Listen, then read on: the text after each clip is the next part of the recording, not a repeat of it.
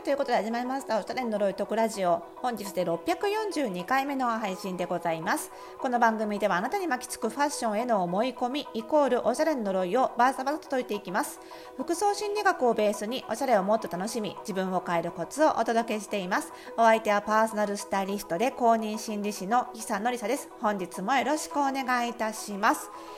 いや今日はちょっとねタイムリーというか、まあ、個人的に勝手にこうつながりを感じちゃっただけなんですけど、まあ、そんな話題を見かけたのでちょっとその辺りの話をしようかなと思うんですけど何かというとあのー、はわ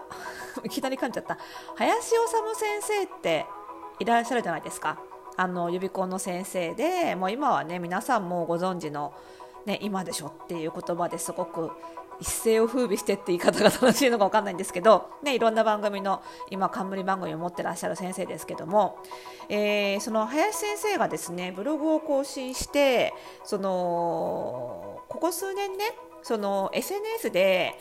あの誹謗中傷というか名誉毀損的なものを受けていてあのそれに対して、まあ、あの訴訟を起こしますのでご報告しますっていうようなあの対応策を取りますのでっていうような、あの報告をブログでされてちょっと話題になっていて、あのご覧になった方も多いと思うんですけども、まあ、あのブログねあのぜひ全文読まれた方がいいと思うんですよね。結構あの長い文なんですけどさすがだなと思ってすごく読みやすくてあのその、えーと、出来事の経緯とかその対策を取るに至るまでのあの思いとかねがすごくわか読みやすくさすが 読みやすくまとまってるのであの長いけどあの全然スルスル分かりやすく読めるのであのぜひねあの原文読まれた方がいいかなと思うんですけどもあのざっくり何かというとですねその林先生が出られた、えーと、テレビ番組えー、っと何でしたっけ？ちょっと番組タイトル。あそうそう初耳学？林先生が驚く初耳学っていう番組の中の企画でね。その高学歴ニートって呼ばれる方、まあ、つまり高学歴なんだけど働かずにいる方でしょうねきっとね。の方々にいわゆる講義のようなものを行った時のその番組のそのスクショですよねいわゆるね。スクリーンショットをあの悪用してそのさも林先生が言ってもないことをさも言ったかのように、えー、っとまあ、ツイッターなどで投稿している人に対してその名誉毀損なりなんなりのあの対応を取り取ることにしましたっていうようなブログの内容であの具体的にはねそのあたかも林先生がその年収890万から920万ないと社会のお荷物であるという見解を持っているかのように見せるような投稿が相次いでいてでそれは実際には別の方の引用でそういうふうに言っている人もいますって言っただけなんですけどその部分が、まあ、要はテレビなんでテロップになっちゃってるんですね。テロップになっちゃっててでそのスクショだけ撮るとそのテロップをさもその部分それが林先生の見解意見であるように見えちゃう。それを SNS 上で投稿してたと。いうことですよね、まあ、それに対してあの対対応策を取ることにしましたっていうことなんですけど。いやこれ見て、まあ、一番悪いのはもちろんそういうふうに悪意を持ってあの切り取りをしてねその言ってもないことを言ったかのように投稿してる人なんですけどまあでもテレビって怖いなとも思うんですよね。やっぱりその、えーと、何かっていうとそのテレビってねあの一時情報がすぐ消えちゃうんですよね。一時情報何かというとそのテレそもそものテレビ番組もしそんな風に悪意を持って切り取られたとしてももともとのテレビ番組が今もいつでも見れる状態になってたら簡単にその投稿してる人が嘘ついてるって事実をねじ曲げて面白おかしく見えるようにあのスクショの順番なんかも入れ替えてるんですけどそれがわかるじゃないですか。なんだけどテレビってその放送も2019年のものらしいんですよ。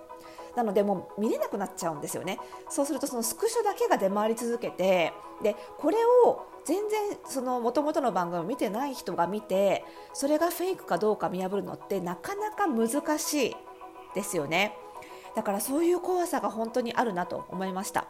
なんかよくあのデジタルタトゥーなんて言いますけれどもあのネット上の、ね、情報がずっとあの入れ墨のように消えずに残ってしまう怖さみたいなことが語られることもありますけど、まあ、その一方で逆にその元の情報が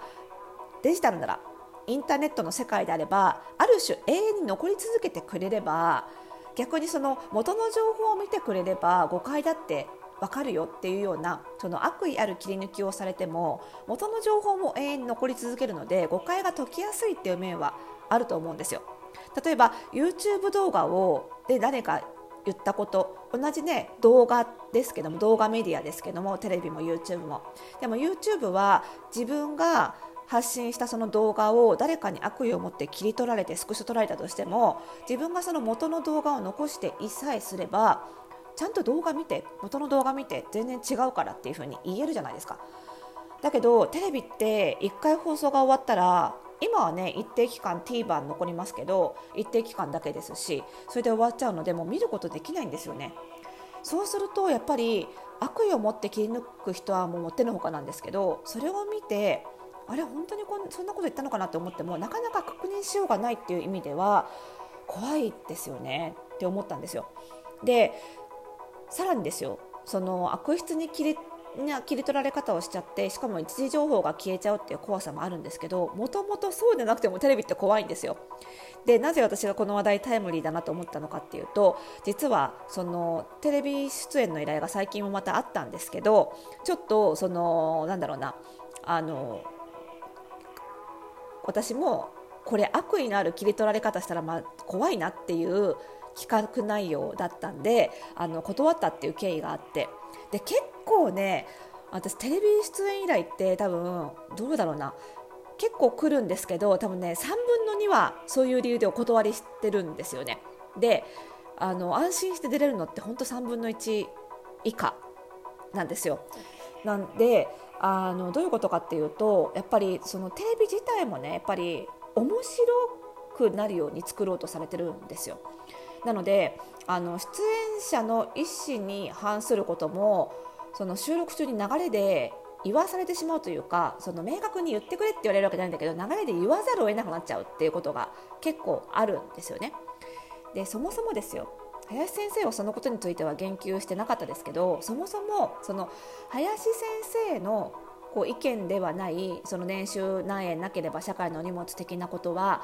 林先生の意見じゃなくてあくまで引用として言ってるんだけどでもその部分だけをテロップとしてバーンって出すのがどうなんだろうとも私は思うんです。林先生はそのことについては何も文句とかね言ってなかったですけど異議は唱えてなかったですけどそこだけ切り取ってテロップを作るからからそこだけスクショされちゃうってこともあるわけでそのテロップの作り方もどうなんだとちょっと何て言うのかなあの議論を巻き起こしそうなところをピックアップしてわざとテロップを作ってないかとも思うわけですよ。でそのテロップがどう作られるかとか自分が語ったことがどう編集されるかって実はテレビ出てる人間って放送されるまで分かんないんですよ。あのテレビはね全部そうですねあのテレビと違って、えーと、雑誌のインタビューとかその紙媒体って呼ばれる文章ものあとウェブとかは全部原稿を事前にチェックできるんですね。えーと文章ものでチェックできないのはニュースだけです。ニュースは報道の自由があるので、あの申し訳ありません、チェックでチェックできないんですって言われることは結構あるんですけどでも大体私が出るようなものっていうのはニュースではなくあのコラムだったりとか特集記事だったりするので基本的にはほとんど全部新聞に関してもあの雑誌に関してもウェブメディアに関しても全部事前にチェックができるのであこの見出しはちょっと悪意があるなとか変な取られ方しそうだな炎上しそうだなって思ったら直しの依頼もできるし万が一そんなことなかったですけど過去は。万が一直しに応じてくれなかったら掲載しないでくれって差し止めもできるわけですよ。でもテレビはそういった事前チェックが一切できないのでそういうふうに変なテロップを作られちゃってそこだけスクショ取られちゃったら本当に危ないんですよね。さすがにですねもう起業、えー、17年目。で結構私起業当初からテレビ出てたのでさすがに最近はもう企画書見て危ないなっていう匂いが分かるようになってきたんですよ。